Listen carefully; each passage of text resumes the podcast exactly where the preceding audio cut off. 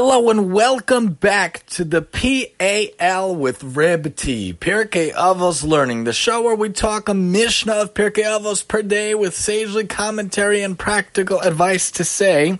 This is Mr. T here reminding you we only have like eight Mishnahs left together in this season. Then we're going to take our summer hiatus and come back, God willing, with the start of the school year early September, God willing, Blineder. But don't fear, we're going to do a different series, God willing, Blineder, a summer special series, a mini series going through the Ramban's letter, God willing, Bli Neder, Amir Hashem. It should be a wonderful experience reading through it with the ArtScroll translation and explanation by Rabbi Chaim Avram Chaim Feuer. So stay tuned and stay with us. We're now in 6-3, Dalad Gimel. All previous episodes and seasons are at anchor.fm slash RebT. Talking about learning something, anything from someone else and giving them the proper respect and gratitude for teaching you that thing. Halomin mechavero perik echad. Someone who learns from his colleague a single chapter, or halacha echos, a single law, or pasuk echad, a single verse, or dibor echad, a single word, or afilu os achas, even a single letter of Torah. Tzarach linhog bo kavod, must treat him with honor. Shekain matzina but David Melch Yisrael, for we find in the case of David, the king of Israel, a paradigm for many things we can learn from him especially how he engaged himself with tshuva and how he engaged himself with, with dealing with others. He learned nothing from Achitofel except two things alone. Karod Rabo Alufu Miodo. They called him his teacher, his mentor, and his advisor. Says, "V'ata enosh ke'erke alufi umiyudai." As it says, you are a man of my measure, my mentor and my advisor. Ve'alo devarim kavachomer are things not a kavachomer. If this, then how much more so this? But David Melch Yisrael, the king of Israel, who only learned from Achitofel two things, Koral Rabu Alufomiado. He called him my rabbi, my teacher, my advisor. Halamed me chavero, someone who learns from his friend, Perik echad, or halacha echas, or pasik echad, or dibo echas, or afilu os echas. If you learn from your friend a chapter, a law, even a verse, or even a word, or even one letter, al achas kama v'kama shetzarach bakavod. How much more so do we have to give that person proper respect and proper kavod? Ve'ein kavod ela Torah, and honors only Torah. Shnamars, it says kavod chacham chachamim yinchalu. Honors inherited by the wise, usamimim yinchalu tov, and the perfect inherit good. The ain tov ela Torah, and good also refers only to Torah. Shnamars, it says kilekach tov nasati lachem torasi al tazovu. For I have given you a good teaching. Do not forsake my Torah. So we got to give the proper respect. We got to give the proper shout out. Anytime we learn something from someone else. That's why I feel it's so important. Whenever you hear something, you say where it's from. If you don't know where you heard it, say, I don't know where I heard this from, but I definitely heard it. Don't make things as if they're your own. Don't pretend as if they're your own. And on the lecture series, we try to do that also. The sources we get, usually it's from Sefaria, but if not, we try to say it's from Aish or from Chabad or from OU, wherever it comes from. You got to give the proper gratitude, respect to where it comes from. Because if things are not your own ideas, you have to tell them. You have to say it because if you say things in the name of someone else, it brings geula to the world, as Pirkei Avos explains. Elsewhere, just like Esther said at B'Shem Mordechai, that started the whole process of the geula in the times of Haman and Achashverosh and Esther and Mordechai in the Purim story. We have to give the proper respect, the proper gratitude, the proper pat on the back, if you will, to the one who teaches us something. You have to let others know where you hear things. You have to know and you have to let others know and give them the proper honor to someone who teaches Torah. The greatest benefit one can give a person is to teach him Torah, for the student thereby merits eternal life in the world to come. For this reason, we're in the Yad Avraham here in the end of this season the whole season, but especially now ending the season off. For this reason, the Torah obligates one to honor his teacher even more than obligates him to honor his parents. See Baba Metzia and Rambam Hilchas Talmud Torah. The Braisa teaches that one must accord honor to someone who taught him even a small amount of Torah.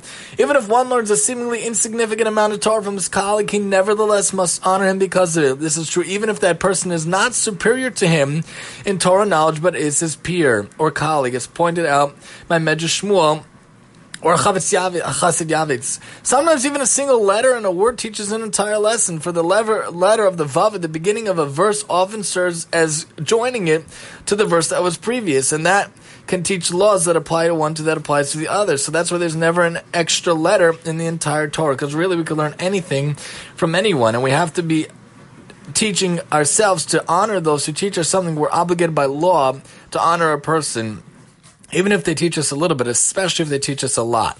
We find by David, Achitofel was one of King David's advisors, of whom scripture states the counsel was as if someone inquired of the word of God. But he joined David's son Avshalom in the rebellion against David, which hurt on probably many levels. When ah, when Avshalom did not follow his counsel, Achitofel realized the rebellion would fail, and he ended his own life. Although the, although he was a preeminent Torah scholar, his evil deeds led to his spiritual downfall. He's counted as those who have no share in the world to come. See Sanhedrin. There are two things that Achitofel rebuked David for. One was that he found David studying Torah by himself, and he told him that really there will be the the verse explains in Yirmiyahu there will be a sword against those who are alone and they will become foolish. Which Gemara says that it's if someone sits alone, they study without a partner, they'll make foolish mistakes in their studies because they have no partner to correct them. So you need to have a chavrusa. Very important to have a chavrusa if you can.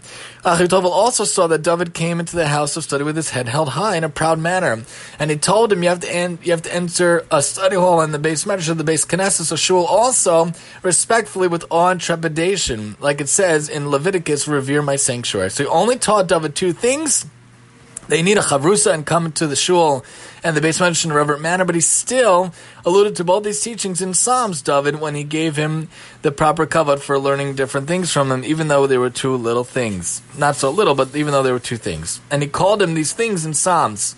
And this refers to Achitophel. In the present verse, which immediately precedes the verse in which David alludes to two things he learned to Achitophel, he refers to him as his teacher, mentor, and uh, advisor. He was not actually his teacher, but uh, some say that Iri, Iri was David's teacher. David nevertheless accorded him the respect due a teacher and recognition of the two things he learned from him. And that was not even the best person to learn from, not a great person in his life, especially after defecting to the other side.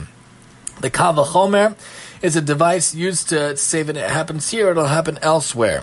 So if we, if David learned from Achitophel, then obviously if we learn from someone else. But we can therefore realize that if he only taught him two, little, two, two of these things that seemingly seem as not huge, huge, huge things that we have to learn honor, so too we also have to learn honor. And honor is only Torah. No one is as worthy of honor as a Torah scholar. And the perfect Geher good, it says, although there's no indication of this in the Braisa, of this first fragment is actually not a continuation of the verse the Braisa the previous cited, but rather a verse found later in Proverbs. And honor is inherited by the wise. Why they the most of honor? Because the perfect inherit good. They studied Torah, good, and acquired Torah knowledge as one acquires an inheritance. Thus, their occupations with Torah study, Torah knowledge makes them worthy of the utmost respect. Good is also Torah. Lest one thing that the wise in the verse honor is inherited by the wise are not Torah scholars, but people who are other wisdom, then the Braisa is clarifying that it's really talking about Torah. It is they who must be honored for sharing their knowledge, because Torah is the best source of knowledge, the only source of knowledge we really need to have. We have to do whatever we can to learn Torah. If anyone ever teaches you anything again, please give them the proper respect. Please give them the proper shout out. We have to know where things come from and everybody, if they're studying Torah, they delve into Torah, they work on different things, and they work on sources, they work on finding different things, and you take credit for them, that's arrogance and that's selfish, and that's not giving the proper honor, the proper respect that it is due. Even if you don't remember where you hear something, sometimes, a lot of times that happens to me also, and I'll say, I don't remember where I heard this from, but I know this story comes from somewhere, some sage, or the Talmud, or, or somewhere, but it definitely comes from somewhere. We should give respect and the proper kavod to people who teach us things, to where we find out things and where we see things things, where we learn things, because that gives also nachas ruach, not only to the people who worked at it and the people who wrote it and the people who said it, but ultimately it gives nachas ruach and gives pleasantry to Hashem Himself when He sees all these things happening in His creations, everyone according respect to one another. Join us next time as we talk on the PAL about the way of Torah, and I'm your host, Reb T.